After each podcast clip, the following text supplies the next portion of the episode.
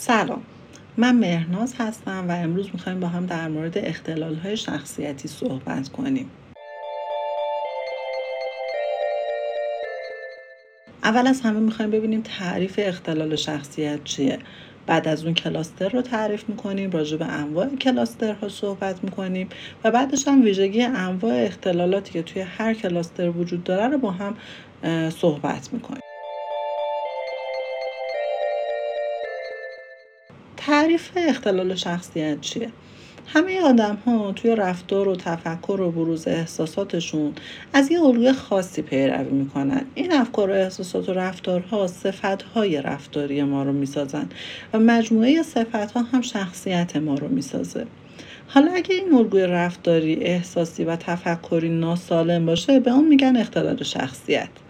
اختلال شخصیت توی همه مسائل روزمره از جمله نحوه برخورد با مشکلات هر کردن اونها مدیریت روابط و احساسات عاطفی تاثیر می‌ذارن. به صورت کلی میشه گفت که می‌تونن کارکرد زندگی فرد رو مختل کنن.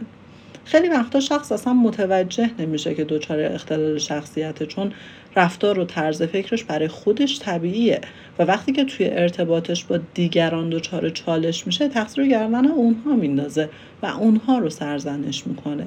توی هر جامعه ای تقریبا 5 درصد از اون جامعه دچار اختلال شخصیت هستن. ولی صفت های شخصیتی رو همه ماها داریم و توی رفتارها و تفکرات و احساساتمون نشونشون میدیم. اختلالات شخصیتی معمولا از سنین نوجوانی یا اوایل جوانی شروع میشن. انواع مختلف دارن و می‌تونن از خفیف و نسبتا قابل کنترل تا شدید و با تاثیرات پایدار روی عملکرد فرد متغیر باشن. کلاستر چیه؟ برای اینکه بهتر بشه علائم و ویژگی های اختلالات شخصیتی رو شناخت و درک کرد اومدن اونها رو توی سه گروه A, B و C تقسیم کردن. این تقسیم بندی بر اساس ویژگی ها علائم مشابهیه که این اختلال شخصیت ها دارن. نکته مهمی که هست اینه که خیلی از افراد مبتلا به اختلال شخصیت توی یک کلاستر علائم و نشونه های حداقل یه اختلال شخصیت دیگه توی همون کلاستر رو هم نشون میده. خب بریم سراغ cluster A. وجه مشترک افرادی که این اختلال رو دارن اینه که رفتارهای عجیب و غیرعادی دارن. توی این گروه سه تا اختلال شخصیت قرار می‌گیره. اختلال شخصیت پارانوید اختلال شخصیت اسکیزوید و اختلال شخصیت schizotypal. بریم ویژگی های هر کدوم از این اختلال رو با هم ببینیم چی هست. ویژگی اختلال شخصیت پارانوید. این افراد نسبت به بقیه و هدفاشون بیاعتمادن. نسبت به وفاداری و قابل اعتماد بودن بقیه سوء زن غلط دارن. از اینکه بقیه از اطلاعاتی که از اینا دارن سوء استفاده کنن میترسن. حرفا یا موقعیت های غیر تهدید کننده رو به عنوان توهین یا حمله شخصی برداشت می‌کنن. کینه توزن و نسبت به خیانت همسر یا شریک جنسیشون شک دارن. ترجیح میدن تنها باشن. بیان عاطفیشون محدوده نمی‌تونن از چیزی لذت ببرن. نسبت به دیگران سرد و بیتفاوت هستن. میل جنسی و علاقه به برقراری ارتباط جنسیشون هم کم هستش. ویژگی اختلال شخصیت schizotypal.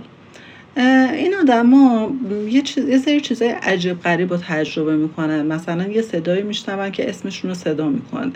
اضطراب اجتماعی دارن یا رابطه دوستانه نزدیکی ندارن یا اگر دارن از داشتنش ناراحتن. نسبت به بقیه بی تفاوتن در اصطلاح تفکر جادویی دارن. یعنی فکر می‌کنن می‌تونن با افکارشون روی اتفاقات و افراد تاثیر بذارن. باور دارن که بعضی از اتفاقات یه پیام پنهانی براشون داره.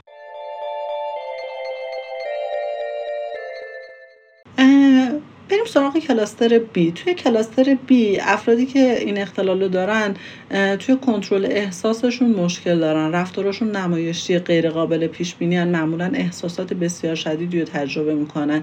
رفتارشون تکانشی نمایشی بیبندوبار و قانون شکنان است. توی این دسته چهار تا اختلال شخصیت هستش. اختلال شخصیت antisocial یا ضد اجتماعی اختلال شخصیت مرزی یا borderline اختلال شخصیت نمایشی یا histrionic و اختلال شخصیت خودشیفته یا narcissist؟ ویژگی اختلال شخصیت ضد اجتماعی اینه که این افراد نسبت به بقیه و نیازهاشون بیتوجهن.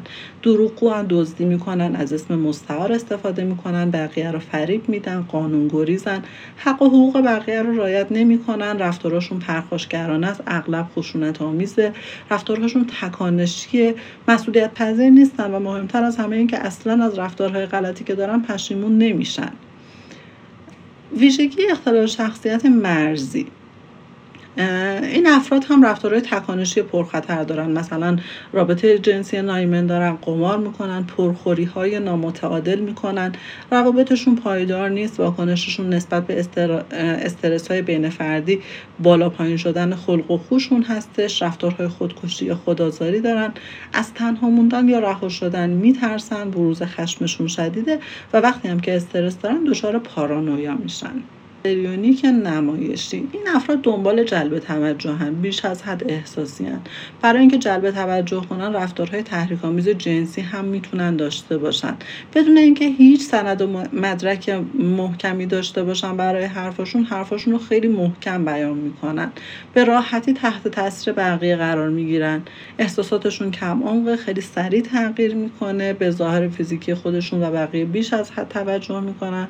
و در آخر هم که روابط خیلی صمیمیتر از اون چیزی که هست تصور می‌کنن اختلال شخصیت آخری که توی کلاستر بی هست اختلال شخصیت خودشیفته یا نارسیست هست. ویژگی اینها اینه که باورشون اینه که اونا خواسته و مهمتر از بقیه در مورد قدرت موفقیت و جذابیت فانتزی دارن. نمی‌تونن نیازها و احساسات بقیه رو بشناسن. استعدادها و دستاوردشون رو اقراق می‌کنن. انتظار ستایش و تحسین مداوم دارن. مغرورن متکبرن توقعاتشون غیر منطقیه و از لطف و محبت بقیه سو استفاده می‌کنن. نسبت به بقیه حسادت می‌کنن یا فکر می‌کنن بقیه به اونها حسودی می‌کنن.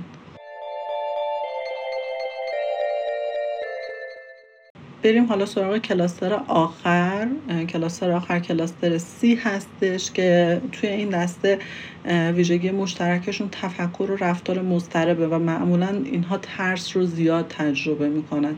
توی این دسته سه تا اختلال شخصیت هست. اختلال شخصیت اجتنابی اختلال شخصیت وسواسی اجباری یا OCPD و اختلال شخصیت وابسته. ویژگی که اختلال شخصیت اجتنابی داره اینه که اینها نمی‌تونن انتقاد رو بپذیرن. نسبت به رد شدنش نسبت به رد شدن و ترد شدن حساسن. احساس حقارت یا بیکفایتی دارن. فکر می‌کنن جذاب نیستن. از کارهایی که به ارتباط بین فردی نیاز داره دوری می‌کنن. ترسو و منزویان از شروع کردن فعالیت های جدید یا ملاقات کردن با غریبه ها دوری می‌کنن. خیلی خجالتی و مهمتر از همه این که از عدم تایید یا تمسخر میترسن. شخصیت OCPD یا اختلال شخصیت وسواسی اجباری اینها به شدت کمالگران به صورت افراطی کمالگران شدیدا کنترلگران. نسبت به اخلاق و ارزشهاشون اصلا انعطافی ندارن و در نهایت هم که خیلی خصیص هستن. و اختلال آخر اختلال شخصیت آخر اختلال شخصیت وابسته هستش. ویژگیشون اینه که بیش از حد به بقیه وابسته میشن. نیاز به مراقبت دارن رفتارهاشون مطیعان است به بقیه میچسبن. از تنها موندن میترسن. اعتماد به نفس ندارن و نمی‌تونن برای خودشون تصمیم بگیرن. اجازه میدن بقیه برای اونها تصمیم بگیرن. به خاطر اینکه اعتماد به نفس ندارن نمی‌تونن کارهای جدید رو شروع کنن. از اینکه با بقیه مخالفت کنن میترسن. و در آخر هم این که از اینکه یه رابطه بعد از اینکه یه رابطه نزدیک رو تموم می‌کنن خیلی سریع میرن سراغ رابطه بعدی.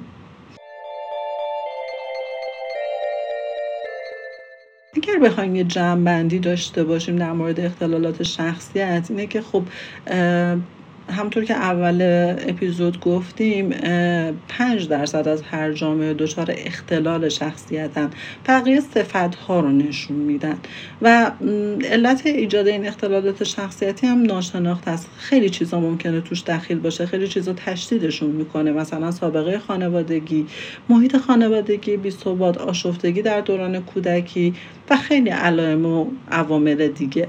مهمتر از همه اینه که ما اگر با یک فردی در ارتباط هستیم اون فرد رو بشناسیم و نسبت به شناختی که داریم بتونیم یه برخورد درست باهاش داشته باشیم. مرسی که به این اپیزود گوش دادین. اگر فکر می‌کنین براتون مفید بود یا برای کسی می‌تونه مفید باشه یا این موضوع روانشناسی برای کسی می‌تونه جذابیت داشته باشه این اپیزود رو برای دوستانتون بفرستین باشون به اشتراک بذارین و خوشحال میشم که نظراتتون رو برای من بفرستین. من آدرس اینستاگرامم و آدرس یوتیوبم رو توی توضیحات اپیزود گذاشتم. خوشحال میشم باهاتون در ارتباط باشم.